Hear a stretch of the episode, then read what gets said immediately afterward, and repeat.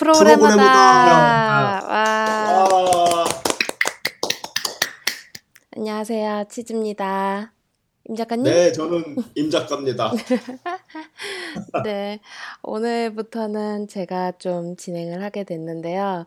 항상 이제 임 작가님 목소리로 시작하던 방송이어서 이제 많이 익숙하지 않으신 분들이 있을 것 같아요. 그래도 재밌게 들어주셨으면 좋겠고요. 그래서 약간 포맷을 바꿔볼까 해요. 크게 바뀌진 않는데, 음. 이제 그래도 저야 이제 새로 오고, 이제 임 작가님의 개인 사생활도 많은 분들이 궁금해 하실 것 같아서 짧은 근황 토크를 하면서 시작해 볼까 합니다. 임 작가님은 혹시 녹음 전까지 뭐 하고 계셨나요? 요즘 근황이 어떠신가요? 어, 저는 요즘 뭐 아주 바쁘게 잘 지내고 있고요. 재밌게요. 회사 생활이 일단 이제 제일 바쁘고 재밌고, 어, 얼마 전에는 그 텍사스, 음. 텍사스 오스틴에서 열린 그 Reactive Summit에 이제 다녀왔었죠. 음. 그래서 어, 거기서 뭐 워낙 또 이제 재미난 그런 주제들도 또 많이 나오고 그래갖고, 그거 이제 굉장히 재밌게, 어, 그 2박 3일? 2박 3일이었나? 뭐 그랬는데, 거기 가갖고 이제 시간 잘 보냈고 왔고요. 또 다음 주에는 다시 또 어, 샌프란시스코로 가가지고 이제 이번에는 이제 그 회사 일로 이제 출장을 가게 돼가지고 뭐 이런저런 일들로 뭐 정신이 이제 없죠. 잘 지내고 있습니다. 어, 미국 전역을 다 돌아다니고 계시네요. 예, 우리 치즈님은요? 아, 저는 요즘에, 요즘은 아니고 사실 좀 오래된 거긴 한데, 이제 계속 미술 수업을 듣고 있거든요. 한 일주일에 한 시간 정도씩 배우고 있는데, 어, 이게 이제 연필로 그림 그리는 것도 하고, 이제 요즘에 색연필로도 하는데, 이게 한 시간 동안 딱 빡세게 그림만 그리니까 되게 잡념도 없어지고, 명상하는 것처럼 딱 그거에만 집중하니까 너무 좋더라고요. 그래서 와. 이제 너무 개발만 하냐고 힘들다 하시는 분들은 뭐 미술이라던가 이런 거 하면 좋을 것 같아요. 추천드리고 싶어요. 이게 흑연 냄새가 되게 좋더라고요. 오. 네, 연필 삭삭 되는 소리도 되게 좋고. 어, 그렇죠. 네. 그래서 코, 그러면 그 치즈님 코 밑에 까매지는 거 아니에요? 코 밑도 까매지고 거기 있잖아요. 이제 팔꿈치 까매지고. 좋으네요. 네, 저는 그렇게 지내고 있습니다. 음. 네, 그러면 본격적으로 게스트를 만나보기 전에 저희 방송 후원해주시는 후원사 광고 먼저 듣고 오겠습니다. 나는 프로그램마다는 한빛미디어와 AWS 코리아에서 후원해 주시고 계십니다. 먼저 한빛미디어에서 출간된 신간을 소개해 드릴게요. 오늘 소개해 드릴 책은 데이터베이스 첫걸음입니다. 데이터베이스를 처음 접하는 입문자 혹은 비개발자도 쉽게 읽을 수 있는 책인데요. 이론뿐만 아니라 실습까지 알차게 담겨 있다고 합니다. DB에 대한 확실한 개념을 정립하고자 하는 개발자에게 데이터베이스 첫걸음을 추천드립니다. 글로벌 클라우드 리더인 AWS에서도 나프다를 후원해 주시고 계십니다. 나프다 Q&A가 AWS 위에서 동작 중인데요. 초보자를 위한 웨비나도 많이 준비가 되어 있으니 관심 있으신 분들은 AWS 웨비나를 검색해 보시기 바랍니다.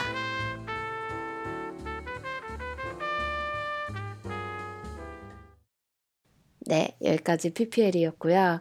아, 이게 네. PPL을 뒤에서 하다가 이제 앞으로 한번 음. 땡겨봤는데 더 많은 분들이 이런 광고 들으시면서 좋은 정보들을 얻어갔으면 좋겠는데 잘 모르겠네요.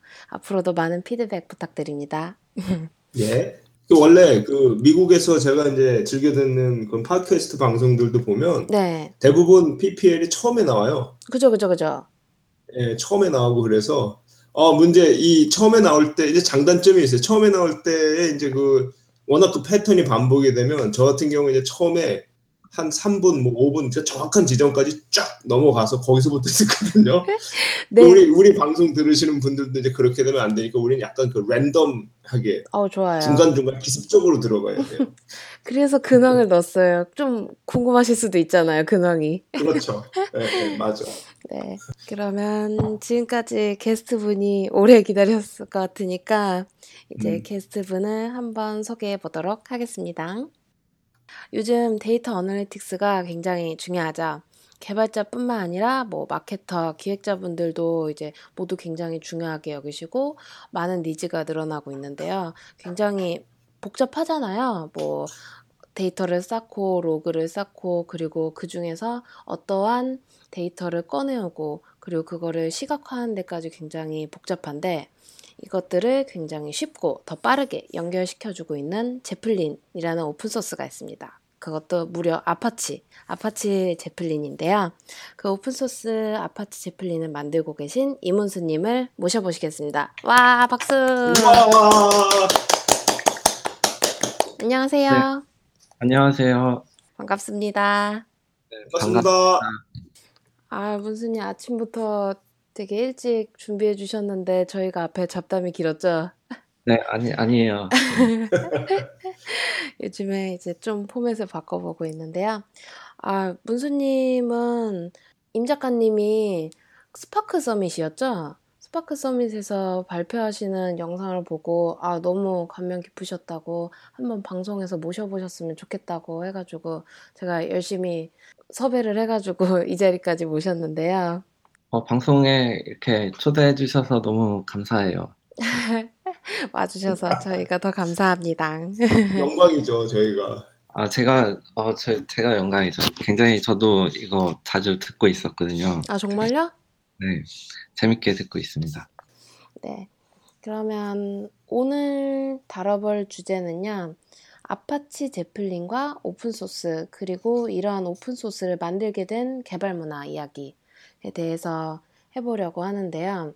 그래서 큰 주제로는 이제 문수님의 이력 이야기를 한번 해보고, 그리고 혹시나 이 방송을 들으시는 분들은 다 한 번씩은 들어보셨겠지만, Zeppelin이란 어떠한 프로젝트인지, 그리고 이러한 Zeppelin이 어떻게 오픈소스가 되었고, 어떻게 develop 되고 있는지에 대한 개발 문화 이야기를 해볼까 해요. 그러면 이러한 이야기를 들어가기 전에 문수님 먼저 짧은 자기소개 부탁드려도 될까요? 어, 네, 저, 저는 네, 이문수라고 하고요. 그 다음에, 어, Apache Zeppelin 이제 처음, 어, 만든 사람으로 조금 이제 알려져 있고, 어, 잘 알려져 있는지는 모르겠지만, 이제 NFLab이라는 회사의 이제 공동 창업자입니다. 그래서 사실 제플린, 어, 프로젝트도 회사 내에서 처음에는 좀 사이드 프로젝트로 시작을 했었고, 네, 지금은 이제 저희 회사도 제플린 덕분에 잘 이제 되고 있어서 회사 이름도 최근에 Zeppelin X로 바꾸고 이제 한국에서 시작을 했다가 미국에 미국으로 가서 열심히 어, 일을 하고 있는 중입니다. 음, 혹시 임 작가님은 제플린 보신 적 있나요? 아, 저희는 지금 어, 제가 저희 그 회사에 있는 data scientist 그 science 팀한테 얘기를 해가지고 도입을 하고 있어요, 실제로. 오, 지금까지 아직은 뭐 저는 직접 써보진 않았는데 네. 어, 제가 이제 소개를 해가지고 지금 설치하고 들여다보고 있는 중이죠. 그래서 그 그쪽 팀만이 아니라 보니까 이게 그 비즈니스 그 팀한테도 어, 조금 설명을 해주면 네. 활용도가 굉장히 높을 것 같아 가지고 지금 적극적으로 도입을 하고 있는 중입니다. 어, 너무 편하더라고요. 진짜 비개발자분들도 금방 익힐 수 있을 것 같아요. 음, 그렇죠. 네. 그러면 이제 문수님의 이력에 대해서 한번 이야기를 해 볼까요? 네, 네. 어, 문수님은 어, 처음부터 빅데이터를 하시진 않으셨을 것 같고, 혹시 네. 처음에는 어떤 식으로 이제 프로그래밍 세계에 들어오게 됐는지 이야기해 주실 수 있을까요? 아, 처음에는 뭐 처음에 프로그래밍 세계에 들어온 거는 사실 대학교에 컴퓨터 학과 가면서 이제 어, 프로그래밍 처음 접하게 됐고 사실 서- 컴퓨터 학과도 뭐 예전부터 프로그래머가 돼야겠다 이건 아니었고 다른 사람들처럼 그냥 점수 맞춰서 간 거죠. 근데 네. 어, 가서 해보니까 진짜 재밌고 되게 좋더라고요. 그래서 학교에서 이제 열심히 공부를 했어야 되는데 사실 네, 굉장히 많이 놀고 그 다음에 이제 학교 그 졸업할 때쯤 돼서 친구들이랑 그때는 약간 장난 반, 약간 좀 진지 반 이렇게 해서 스타트업을 시작을 했어요. 그때는 그때는 사실 스타트업이라고 부르지는 않았었는데 그런 용어를 많이 쓰진 않았던 것 같아요. 근데 음. 네, 인제 시작을 해서 그때 굉장히 친구들이랑 재밌었거든요. 이게 뭐 어 '서비스나 뭐 product로 성공을 해야겠다.' 이런 생각보다는 굉장히 재미 있게 그냥 같이 이런 거 저런 거 해 보고 서로 배우고 했던 것 같아요. 어. 그리고 나서 그때 했던 스타트업은 뭐 어떤 걸 하는 스타트업이었나요? 아 그때 그때 한창 제가 그 peer to peer 네트워크에 굉장히 관심이 있었는데 음. 그때 인제 파일 다운로드하는 그런 P2P 네트워크는 굉장히 그 그 당시 이미 많았거든요. 그때가 2005년 이 정도 됐었는데 굉장히 많았는데 이제 비디오 라이브 비디오 스트리밍하는 peer to peer 네트워크는 그 당시 인제 기술적으로 이제 막 연구가 되고 있는 단계였었는데 음. 네.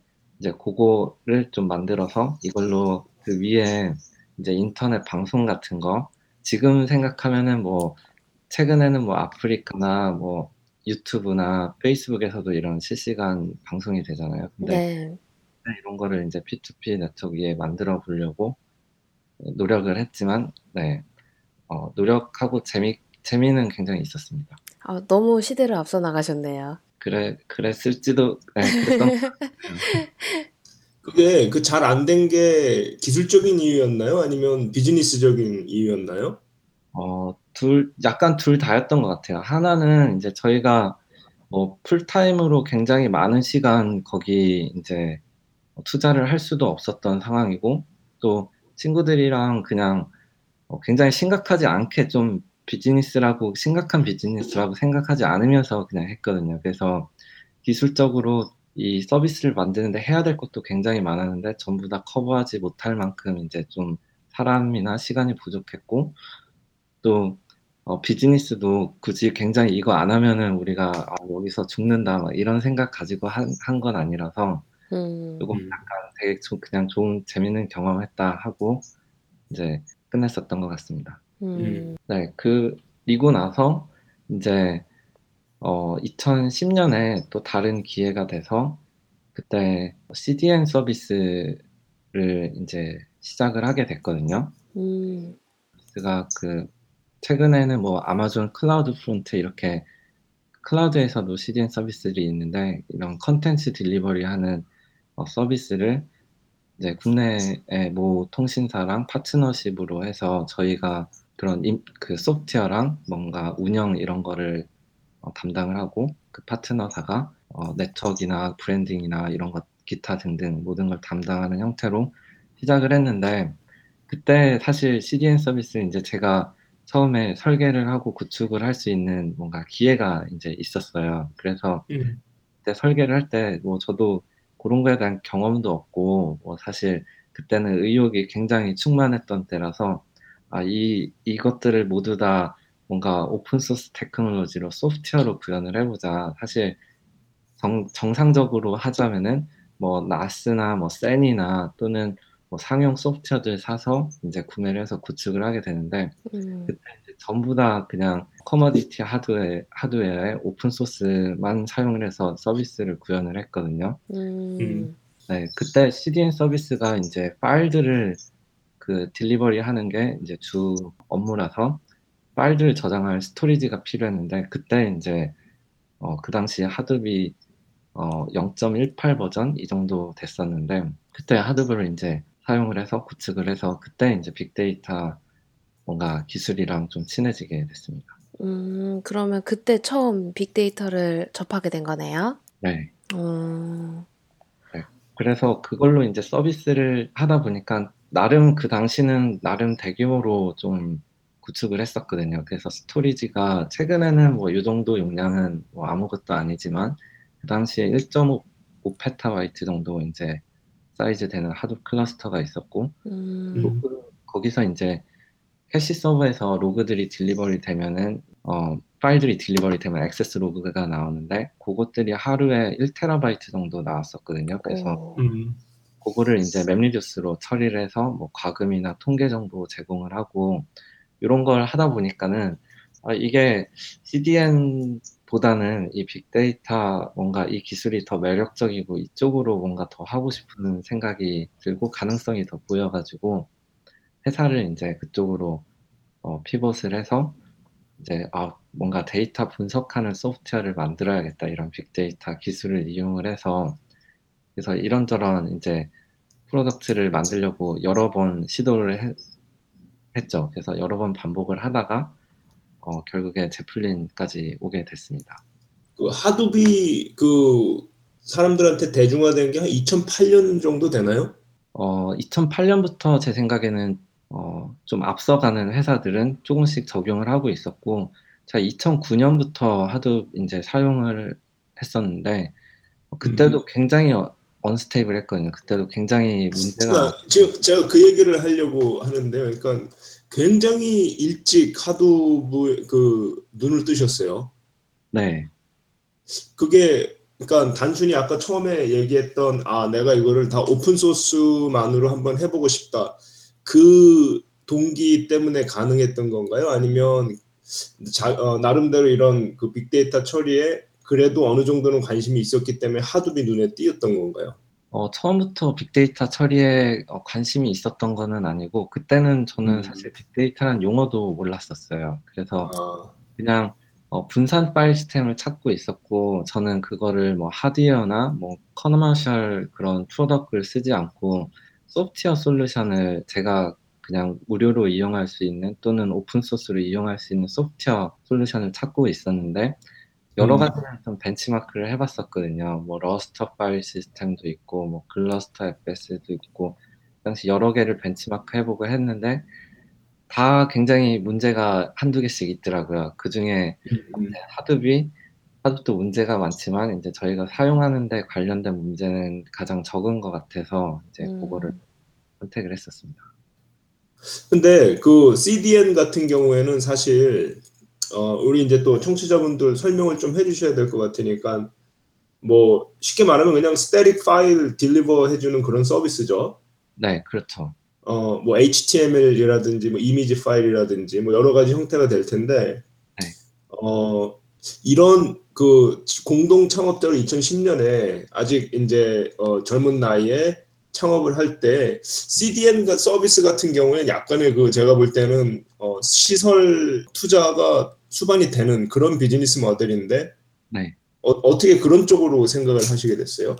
어, 이것도 저는 좀 운이 굉장히 좋았다고 생각을 한 게, 이 전에 제가 아까 P2P 어, 라이브 스트리밍 요거 관련으로 이제 친구들이랑 처음 스타트업을 했었는데, 그것 때문에 여기까지 이, 어, 이어진 것 같아요. 그것 때문에 이제 조금, 나름 이제, 아, 요런 거를 좀, 어, 시도하는 사람이구나 하고 주위에서 알, 저를 그렇게 봐주셔서, 음. 이제 친구들이 소개를 시켜줬어요. 아, 이런 비즈니스를 하려는 사람이 있고 이런 비즈니스를 파트너십으로 하려는 회사가 있는데 너가 어, 시간이 되고 할 생각이 있으면 같이 소개시켜줄게 해서 이제 그 관련된 사람들을 만나서 이제 시작을 하게 됐습니다. 음.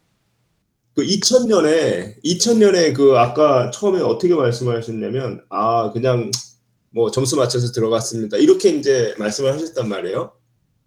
제가 네. 이제 문득 그 말을 듣고 든 생각이 뭐였냐면 우리 그 어, 우리 또 이 업계 어, 컴퓨터학과의 인기가 굉장히 그 부침을 겪었단 말이죠. 네. 한때는 굉장히 인기가 좋다가 또 한때는 좀 고전하다가 최근에는 굉장히 인기가 좋은 걸로 알고 있는데 그때는 어떤 시점이었던가요? 2000년은? 2000년에는 좀 컴퓨터 학과가 인기가 있었던 완전 그 끝물이었었던 것 같아요. 2001년부터 아. 이제 굉장히 뭐 벤처 거품이다 해서 인기가 예. 속도로 줄어들었던 것 같습니다. 아, 저 여기서 점수에 맞춰서 갔다는 건 잘 받았군요. 그러니까 점수를. 아, 제가 태어나서 제일 잘 본 시험이 수능이에요.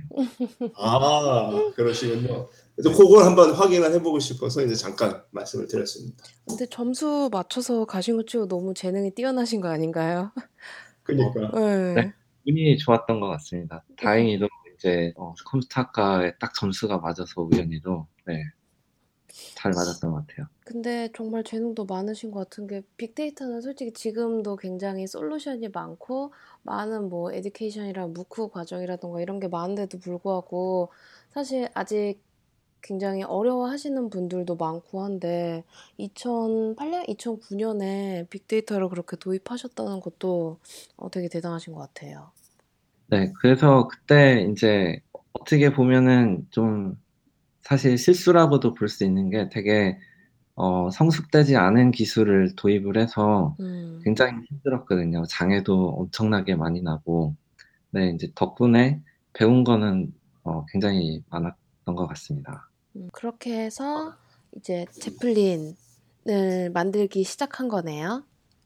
네, 그래서 처음에는 사실 처음부터 open source로 하지는 않고 처음에는 이제 상업용 소프트웨어 이렇게 이제 분석 이제 플랫폼을 만들려고 거기에 여러 가지 기능들이 있고 뭐 클러스터 관리 메뉴, 뭐 사용자 관리 메뉴, 뭐 데이터 관리 뭐 등등 이런 것들이 모두 포함된 제품을 만들었었거든요. 그 중에 한 기능이 interactive 분석 기능이 있었, 있었었고 그거를 사실은 한 이제 제품을 만들어서 한 카피를 팔았어요. 이게 이제 enterprise solution이다 보니까는 한 카피 한 카피가 이제 나름 굉장히 큰 돈이거든요. 그래서 음, 음.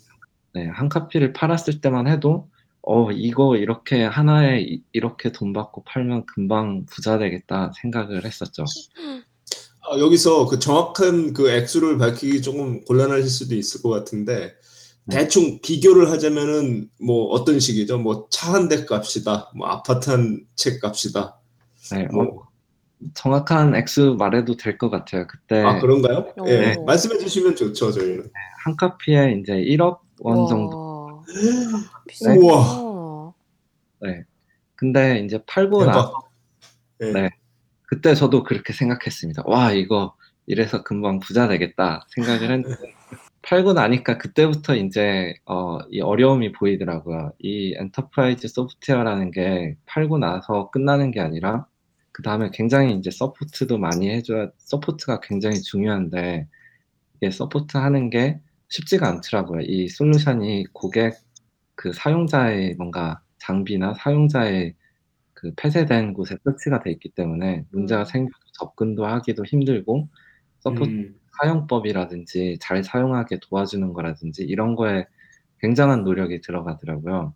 음, 그래서 나중에 한 6개월 지나서 보니까는 아 이게 1억을 받고 한 카피를 팔아도 별로 남는 게 아니구나 이 생각이 이제 딱 들게 됐습니다. 그래서 이제 그 주 그 solution에서 어 이대로 하다가는 안 될 것 같아서 그 솔루션에서 이제 가장 그 고객이 좋아했던 메뉴가 있거든요. 그게 이제 interactive 분석 관련된 메뉴가 있었는데 음. 그것만 이제 떼서 open source로 한번 사람들한테 이걸 굉장히 어, 반응이 좋아서 이걸 open source로 해보자 해서 이제 처음에는 그냥 이것도 side project로 시작을 했거든요. 회사 내부에서 굉장히 진지하게 뭐 했다기보다는 음. 그랬다가 그게 지금 Zeppelin이 됐습니다. 근데 어떻게 open source에 대한 되게 열망, 관심이 되게 많으셨나 봐요. 1억을 벌었는데 그걸로 그 어느 정도의 side라고 하지만 그거 open source로 만드는 게 어, 되게 어려웠을 것 같은데 다른 네. 구성원 분들도 동의를 해주셨나 봐요. 아, 처음에는 네. 사실 동의를 이제 뭐 해주지는 않았거든요. 아, 네.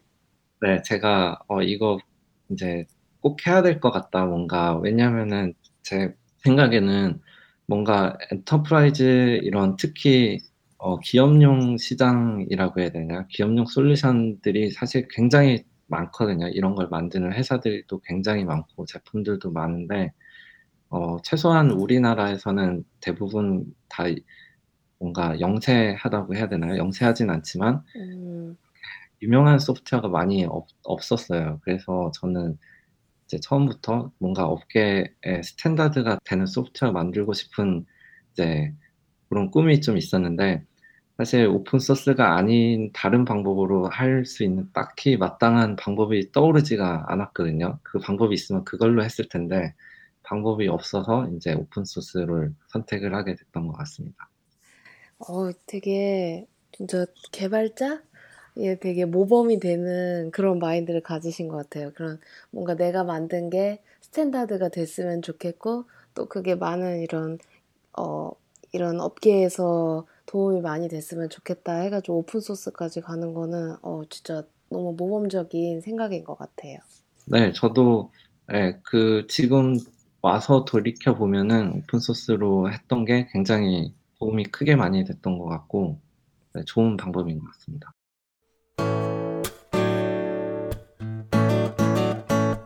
요, 요 지점에서 이제 몇 가지 제가 질문을 드리고 싶은 게 우선 그 제목, 예, 이름 제플린은 어디서 나온 거예요? 아, 제플린 또 이름 정하게 된 계기가 이제 프로젝트 처음 시작을 하고 할 때 이제 이름을 정해야 되는데 그 빅데이터 기술 특히 이제 Apache에서 만들어진 빅데이터 기술들이 대부분 어, 동물 이름들을 사용을 했거든요. 음. 랑 관련된 이름이거나 그래서 네. Zeppelin도 처음에는 이제 동물 이름을 생각 만들 동물 이름으로 하고 싶었어요. 그래서 막 인터넷에서 동물 이름 사전도 찾아보고 회의실에서 팀원들이랑 모여서 3시간 동안 이름만 찾았거든요. 네. 근데 적당한 이름을 찾을 수가 없었어요. 되게 읽기도 좋고 뭔가 의미도 있고 그런 이름을 찾을 수 없어서 3시간 하니까는 이제 다들 집중력도 떨어지고 지치더라고요. 그때 저희 개발자 중에 한 명이 그냥 아 Zeppelin으로 하자 그냥 뜬금없이 그래서 어, 그냥 그걸로 하자 그러고서는 이제 이름이 정해지게 됐습니다. 이, 요- 이때 이 Zeppelin은 뭘 의미하는 거죠? 어 그때 이제 네 사실 별 의미가 없었어요. 그때 그냥 너무 지쳐가지고 이걸로 하자 그러고선 모든 사람들이 이제 드디어 회의 끝났다 그러고선 재빠르게 이제 나왔습니다. 아니 그그 친구가 예- 제 그냥 에이 Zeppelin으로 하자라고 했을 때 그 Zeppelin은 그러면은 그 우리 Led Zeppelin일 수도 있고요. 네. 뭐 아니면 뭐 옛날에 그 애드벌룬 그 Zeppelin일 수도 있고 뭐 어떤 네. 그래도 뭔가를 가리키는 것도 아니고요.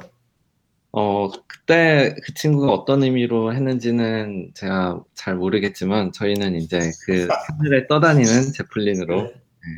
아 그 Zeppelin으로 그래, 이름 먼저 정하고 의미를 이제 부여를 해야 되잖아요. 어떤 네. 의미라고 생각하세요?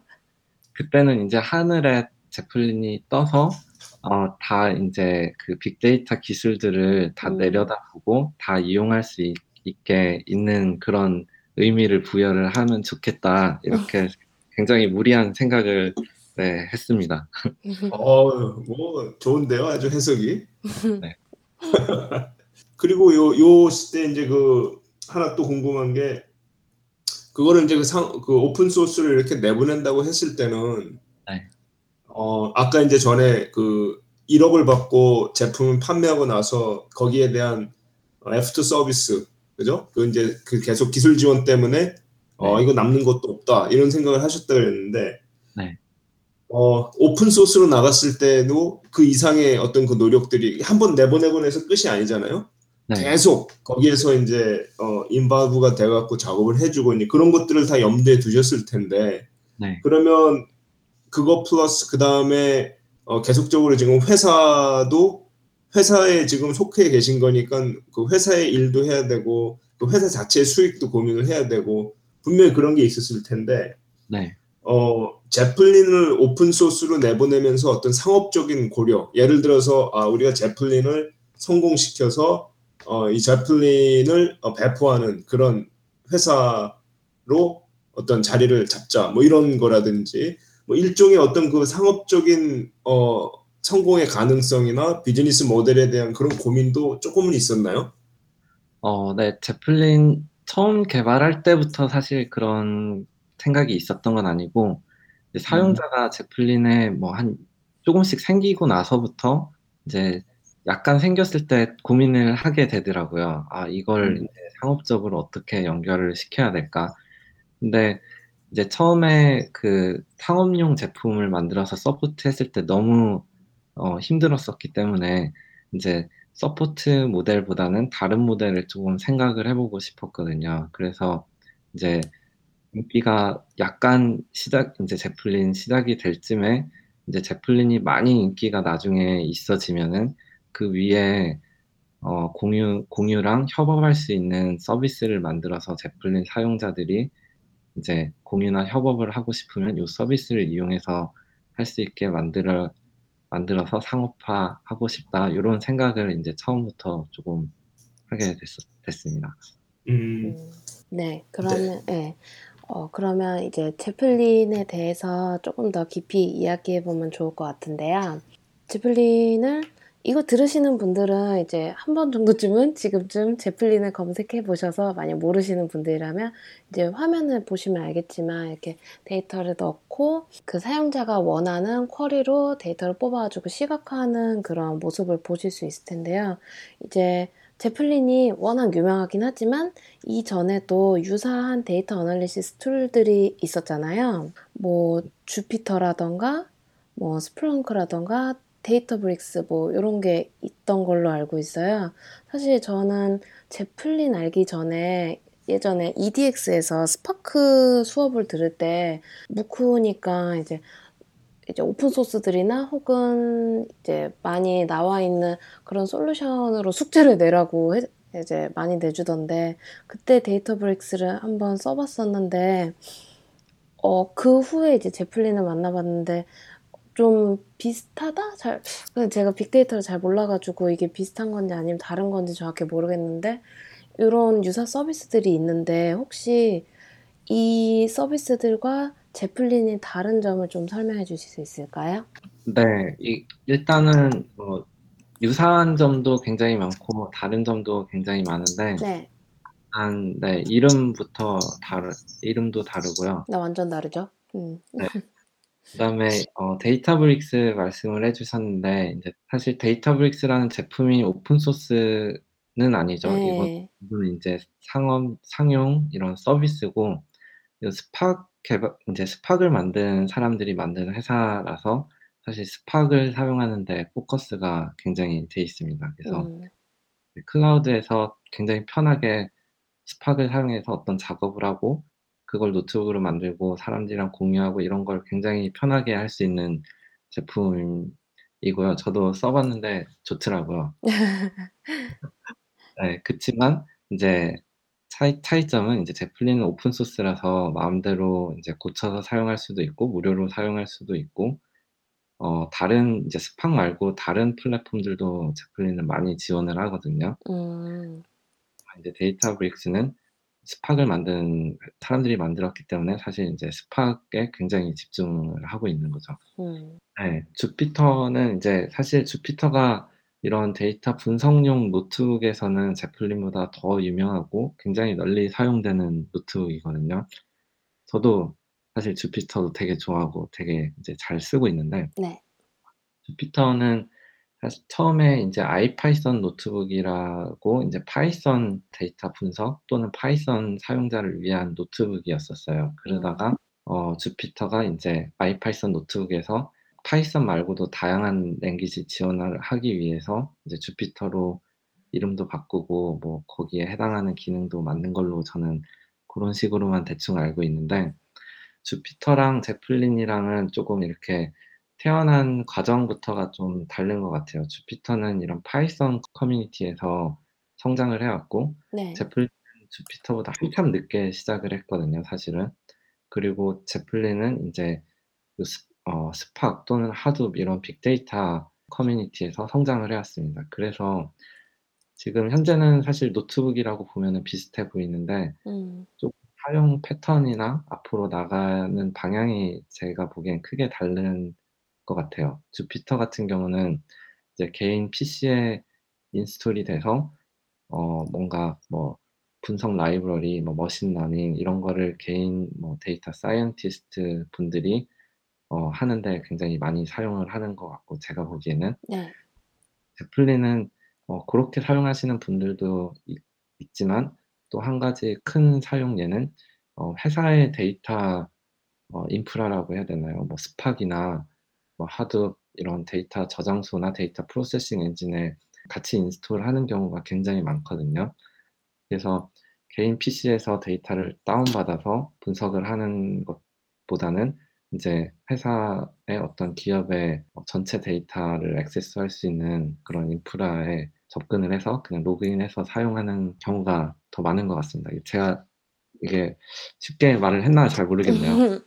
아니야, 아니야. 이해가 될 것 같아요. 그러니까 Databricks 같은 경우에는 어, 오픈 소스도 아니고 클라우드로 돼가지고 이제 Spark only라고 쳐가지고 조금 다른 느낌이고 Jupyter 같은 경우에는 Python을 기반으로 해가지고 이제 거기 커뮤니티에서 성장된 이제 로컬 기반으로 많이 사용이 되지만 제플린 같은 경우에는 개인에서도 사용할 수는 있지만 기업용으로 생각했을 때는 하나의 뭐 클라우드 일종의 클라우드로 만들어 놓은 다음에 다 같이 협업하면서 노트북을 공유해 가면서 사용할 수 있다. 뭐 이런 말씀이신 거죠? 아, 네. 어, 저보다 더 정리를 잘해 주신 것 같아요. 제가 작년부터 막 이런 컨퍼런스 발표 가면은 네. Jupyter랑 Zeppelin이랑 뭐가 다르냐 이 질문 진짜 많이 받거든요. 그럴 것 같아요. 네, 네, 그 방금 정리해 주신 답변으로 앞으로는 대답해야 될 것 같아요. 근데 그 이거 그러니까 그 Zeppelin에 대해서 이제 또 우리가 많이 이야기를 하기 전에 앞서서 제가 볼 때는 우리 청취하시는 분들 중에 아직도 아 그래 Zeppelin이냐 이런 거구나 하고 그 음. Apache Zeppelin 첫 페이지에 있는 이런 걸 이렇게 보면서도 아 이게 이런 거구나라는 것까지는 알아도 이게 왜 필요한 건지 왜 어, 도움이 되는 tool인지 그런 것들도 한번 설명을 해주시면 좋을 것 같아요. 아 네. 사실 Zeppelin을 조금씩 조금씩 다른 용도로 이제 사용자들이 사용을 하고 계시더라고요. 그래서 뭐 한 가지 어, 어떤 경우에 도움이 된다 이렇게 이 경우에만 도움이 된다 이렇게 말할 수는 없을 것 같은데 음. 제가 보는 제일 큰 장점은 어 사실 처음에 제플린 소개할 때 어 이 방송 시작할 때 치즈님이 어 설명을 해 주셨던 것 같아요. 사실 데이터 분석하는 과정이 이 데이터 파이프라인이라고 해야 되나요? 이게 사실은 지금은 굉장히 복잡해졌거든요. 옛날에는 어, 수십 년 전에는 간단했지만 지금은 뭐 데이터를 수집을 해서 수집하는 것도 복잡하고 그 양도 많고 양이 많아서 이런 분산 파일 시스템에 저장을 하고 또 그런 거를 Spark이나 뭐 MapReduce 같은 분산 컴퓨팅 framework로 처리를 하고 그거를 또 그냥 뭐 단순한 분석만 하는 게 아니라 최근에는 굉장히 다양한 분석들을 하죠. 그다음에 machine learning도 해야 되고 또 이거를 또 분석만 하고 끝나는 게 아니라 비즈니스에 적용을 해야 되기 때문에 이런 데이터 뭐 리포트나 data product로 만들기도 하고 이런 과정들이 이제 데이터가 흘러가는 파이프라인인데 이게 굉장히 다양한 어, 소프트웨어들이 여기에 사용이 되거든요. 다양한 테크놀로지들이 사용이 되고 또 사실은 다양한 사람들이 어, 여기에 관련이 있습니다. 예를 들면 뭐 엔지니어라든지 data scientist 또는 비즈니스 사용자까지 이 파이프라인 안에서 같이 작업을 하게 되는데 어, 여기에서 이런 다양한 테크놀로지들이랑 다양한 사람들이 협업을 할 수 있는 환경을 제공을 하는 게 Zeppelin이 자, 가장 잘 하고 있는 부분 같습니다. 그래서 다른 서로 다른 tool을 사용하거나 굉장히 커뮤니케이션이 복잡하거나 뭐 이러지 않고 하나의 화면에서 다른 테크놀로지, 다른 사람들이 같이 일을 할 수 있는 게 제일 큰 장점인 것 같습니다. 그 데이터의 시각화라는 부분은 사실 뭐 Tableau 같은 것들이 좀 유명하죠. 예. 근데 지금 Zeppelin도 그런 기능을 다 내장을 하고 있는 거죠? 네, 뭐, 뭐 시각화만 따로 놓고 보면은 사실 Tableau에 비해서는 아직 정말 걸음마 단계라고 얘기할 수가 있거든요.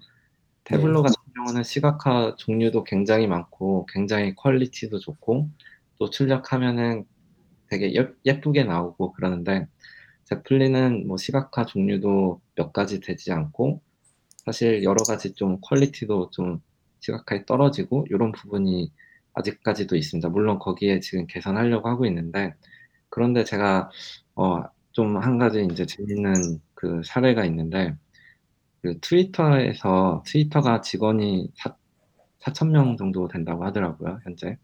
네. 요새 네, 어디 이제 뭐 매각이 되니 음. 이런 소리가 나오고 있지만 네. 네, 트위터에서 이제 타블로를 사용을 해서 그런 사용자 뭐 통계라든지 이런 정보들을 어, 그 대시보드로 만들어서 그런 걸 공유를 하고 있, 어, 사용하고 있었던 것 같아요 내부적으로 저도 언제부터 어떻게 사용했는지는 모르지만 근데 이제 최근에 어, 올해 작년 말 또는 올해 초부터 Twitter에서 이제 제플린 사용해서 Tableau를 이제 대체를 하고 있거든요.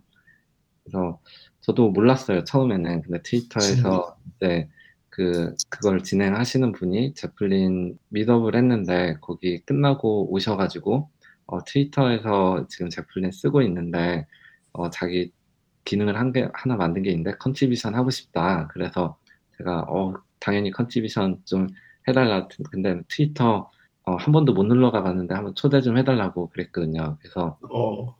네, 가서 이제 이것저것 많이 물어보니까 그때 이미 올해 초였는데 굉장히 잘 사용을 하고 있더라고요. 근데 그때 좀 놀랐던 게 Tableau를 쓰고 있었는데 그거를 이제 Zeppelin으로 대체를 하고 있다. 그래서 저는 사실 그런 사용 방법은 그렇게 크게 염두를 그렇게 쓰일 거라고는 생각을 안 해서 물어봤거든요. Tableau가 음. 어, 시각화도 더 퀄리티도 좋고 다양하고 더 예쁘고 한, 더 쉽고 심지어는 그런데 왜 Zeppelin을 또 이제 사용을 하냐 그랬는데 Tableau가 물론 그런 부분이 확실히 장점이긴 하지만 그 시각화 말고 그 전에 해당되는 단계들이 굉장히 많은데 그 단계들은 이제 Tableau로 한 번에 하기가 힘들고 Zeppelin은 반면에 이제 데이터 처음에 수집해서 처음에 parsing하고 뭐 ETL하고 이런 단계부터 시작해서 이제 마지막에 이런 시각화하는 것까지 다 커버를 할 수 있어서 훨씬 네, 생산성이 높다 이렇게 얘기를 하더라고요. 그게 그 리포트랑도 그 이제 결, 시각화도 시각화고 그다음에 이제 데이터를 최종적으로 뭐 비즈니스 쪽에 있는 사람들이 어 이렇게 좀 직관적으로 볼 수 있게끔 해주는 이제 그런 reporting 기능 같은 것도 사실은 그 Zeppelin에 내장되어 있는 기, 기능을 그런 그런 것만 전문적으로 다루는 제품하고 비교를 하면 또 비슷한 맥락이죠. Tableau하고 Zeppelin의 그 차이만큼 차이가 나는 그런 측면도 있을 것 같은데요.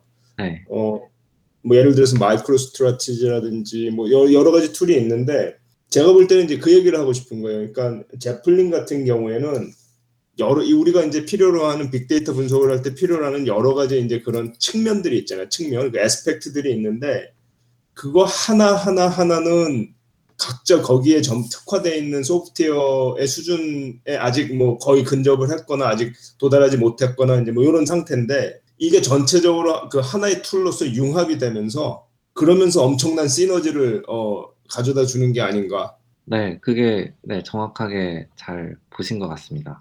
그 이제 트위터에서도 그 얘기를 하는 거고요. 네.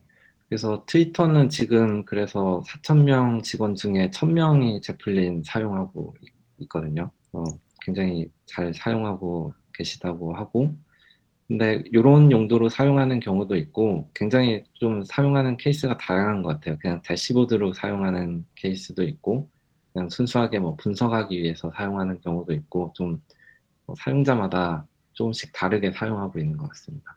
그 협업과 관련된 어, 기능은 뭐가 들어 있어요?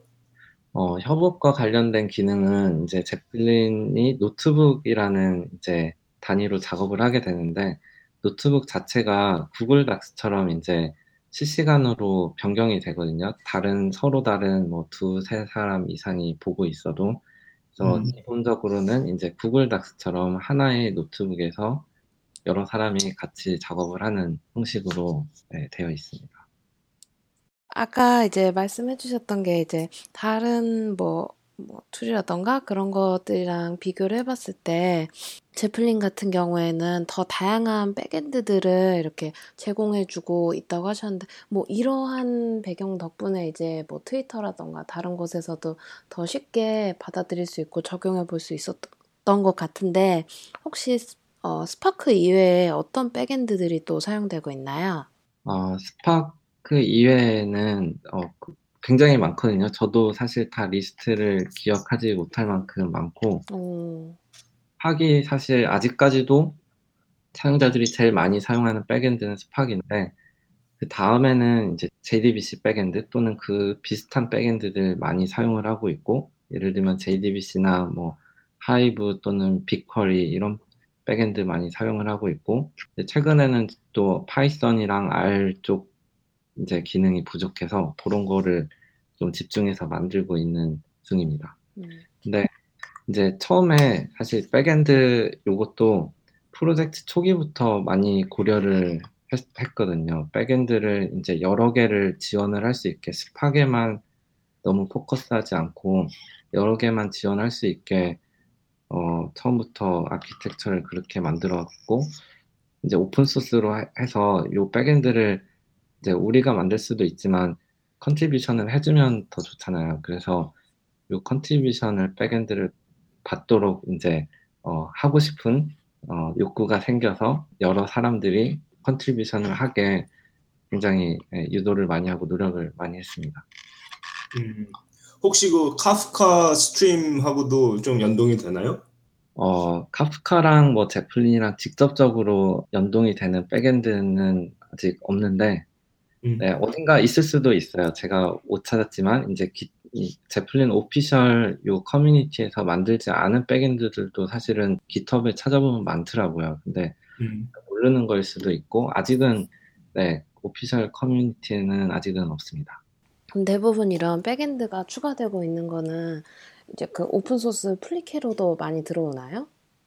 네, pull req로 많이 들어오고 뭐 예를 들면은 제가 만드는 것들도 있고 아니면은 다른 프로젝트 있잖아요. 예를 들어서 Cassandra 프로젝트 그런 커뮤니티예요. 그러면은 음. 거기서도 Cassandra를 더 사람들이 잘 사용을 하게 노력을 하, 해야 되는데 그런 노력으로 이제 저희 프로젝트 제플린 프로젝트에 와서 어, Cassandra backend도 이제 기여를 해주고 또는 또 한 가지 예는 이제 얼마 전에 저희 엔지니어 중에 한 명이 이제 구글 그 클라우드 팀에 이제 메일 보내서 야 너네들은 왜 제플린 contribution 안 하냐 그러니까는 contribution 강요.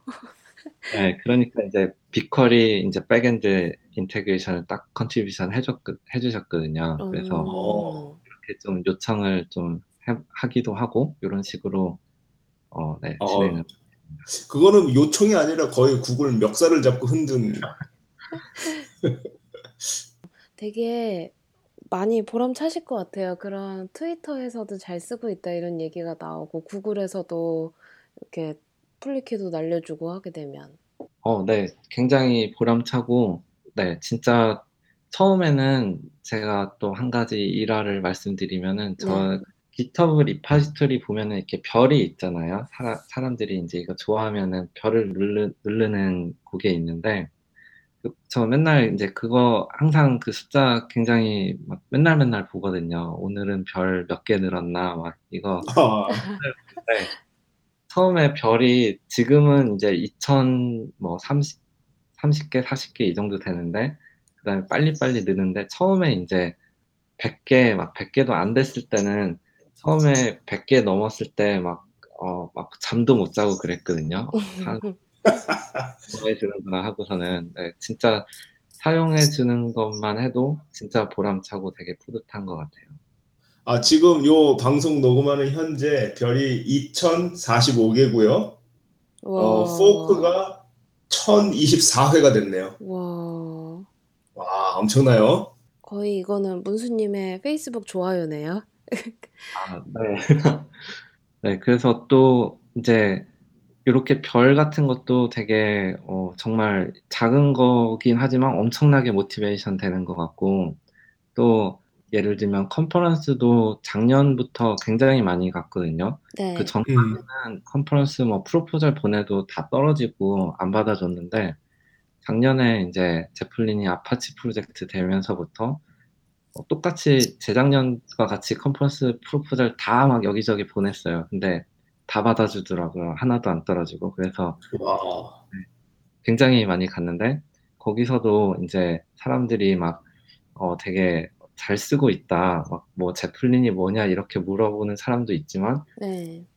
와서 저한테 악수하면서 어 우리 잘 쓰고 있다. 되게 고맙다. 이렇게 인사도 하고 막 같이 사진도 찍자 막 이렇게 할 때마다 굉장히 네, 기분 좋고 되게 네, 엄청나게 모티베이션이 아니 그 저도 지금 그래서 우리 이문수님 그 유튜브에서 동영상으로 제가 어, 한 시간 넘게 막 강연하시는 거를 이제 너무 재밌게 듣고 어, 그런 이제 방송에도 모시고 이제 그렇게 됐는데 그 영어로 이렇게 말씀을 잘 하신단 말이죠.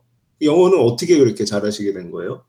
영어, 영어가 저 이렇게 잘하신다고 해서 그 듣는 분들이 오해할 수도 있는데 저 되게 되게 못하 잘 못하고 아직도 되게 못하고 배우는 중인데 저희가 제가 좀 그래도 영어에 겁은 없다고 최소한 얘기는 할 수 있을 것 같아요. 그 이유가 어, 회사에 이제 그 외국인 개발자가 꽤 있거든요. 회사가 크지 아, 사람이 많지 않은데 외국인 개발자가 한 다섯 명 정도 있습니다. 그래서 어, 커뮤니케이션 하려면 어쩔 수 없이 이분들이 이제 한국어를 못하기 때문에 어쩔 수 없이 영어로 하게 해야 됐고 회사 전체에서 이왕 오픈 소스도 하고 우리도 당연히 글로벌로 가고 싶고 회사에 영어밖에 모르는 분들도 있으니까 영어로 하자 해서 모든 커뮤니케이션 다 영어로만 이제 하고 있거든요. 아 그래요? 그러면은 네. 거기 한국 분들도 있는데 한국 분들 사이에서도 영어로 이야기해요?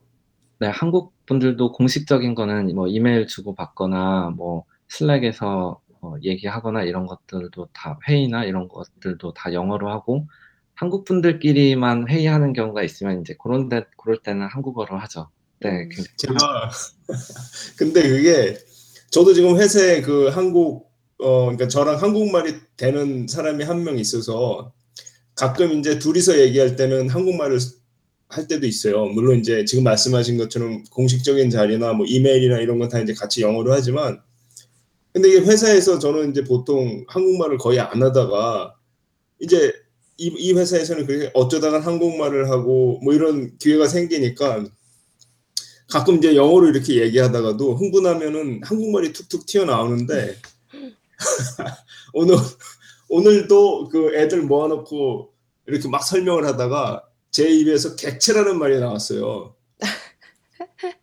회의 도중에요? 애들이 에? 회의 도중에요? 어, 회의, 그러니까 회의도 아니고 아. 내가 애들 앉혀놓고 뭘 막 설명을 하고 있었어요. 설명을 하다가 객체라는 말을 딱 했는데 그 말을 하고도 몰랐어 내가 그걸 그러니까 깨닫지를 못했어요. 음. 애들을 이렇게 봤는데 애들이 벙진 표정을 짓고 있길래 어 얘네들이 왜 이걸 못 알아듣지 하고 이렇게 생각을 하다가 야, 내가 지금 방금 뭐라 그랬냐 그러니까 걔네들이 어, 뭐, 무슨 말인지 알 수 없는 말을 했대. 그래서 이제 제가 알았죠. 자, 또 막간을 이용해서 잡담을 잠깐 했고요.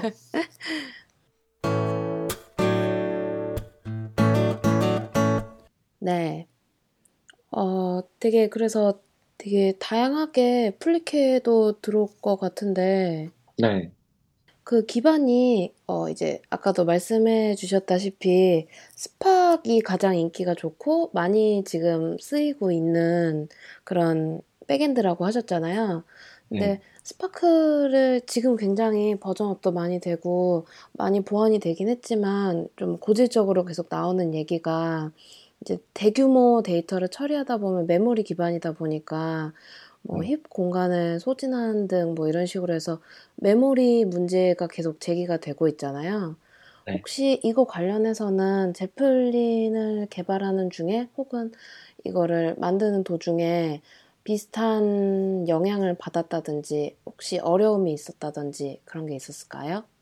네, 이것 때문에 굉장히 어려움이 있었는데 이게 사실 제플린 자체의 문제나 Zeppelin의 어려움이라기보다는 네네.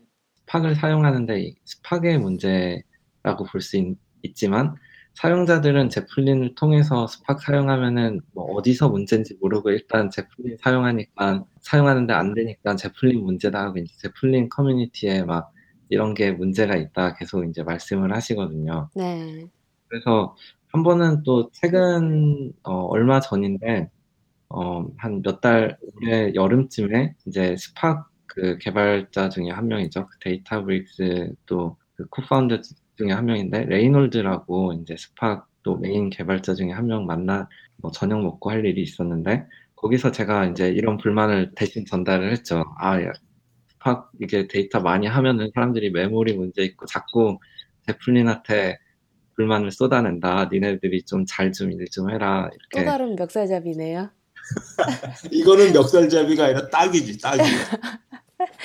그렇게 얘기하니까 어, 굉장히 흥분하더라고요. 그러면서 그럴 리가 없다고. 음. 아우, 네, 이거 옛날에는 그런 문제 있었는데 지금 다 해결해서 그렇게 큰 문제 없을 거라고 이제 굉장히 어, 자신 있게 얘기를 하는데 사실은 이게 한편으로는 어, 유저 버그라고도 볼 수 있고 한편으로는 이제 Spark가 어, 그런 부분 확실하게 유저들이 어, 유저들을 제한하지 못한다고도 볼 수 있는데 제가 보기에는 제일 많은 케이스가 많은 데, 많은 양의 데이터를 그 스팍 드라이버 단으로 collect를 해서 그러니까 분산 파일 시스템에 있는 굉장히 많은 양의 데이터를 음. 어, 스팍 드라이버 단으로 가져오면 안 되는데 그런 경우 그런 작업을 하는 경우가 있는 것 같고 하나는 스팍 특히 Scala API를 사용을 할 때 또 그 중에서도 특히 이제 인터랙티브 그 스칼라 쉘을 사용해서 할 때는 Scala shell 자체에서 리, resource들을 release 안 하는 문제가 있거든요. 그래서 음. 요건 음, Scala 문제하고 해서 좀 여러 가지 문제가 걸쳐 있고 그런 부분에서 사용자들이 좀 많이 불편함을 느끼고 있는 것 같습니다. 근데 그 S- Spark가 2.0이 나오면서 좀 개선되지 않았나요?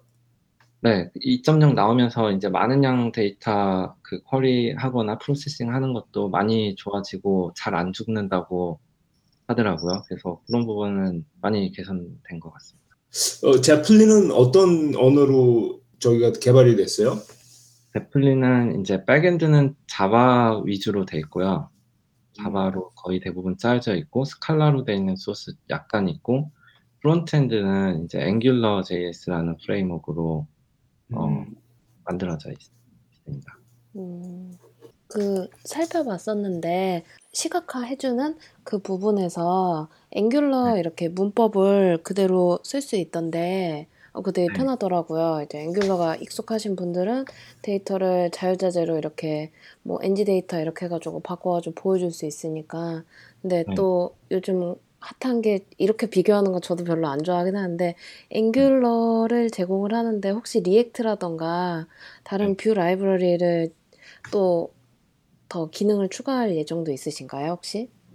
아, 네. 그 저희 그 사실 회사에 네. frontend 개발자가 React 광팬이거든요. 그래서 음, 저희 내부 그 product나 서비스들은 다 React로 짜여져 있고 음, Angular로 돼 있거든요. 그래서 이 frontend 개발자가 지금 Zeppelin도 React로 바꾸고 싶다고 벼르고 있는 중입니다. 그래서 언젠가 바뀔 것 같아요. 음, 네, 지금 또 Angular로 만들어져 있는데 Angular 좀 소스 코드도 지금 약간 엉망진창으로 frontend가 좀 돼 있고 좀 퍼포먼스 문제도 있고 해서 음, 장기적으로는 React 기반으로 어, 재작성할 좀 계획이 있습니다. 그 Ang, Angular 2나 혹은 뭐 Elm 같은 거 고려 안 하시나요?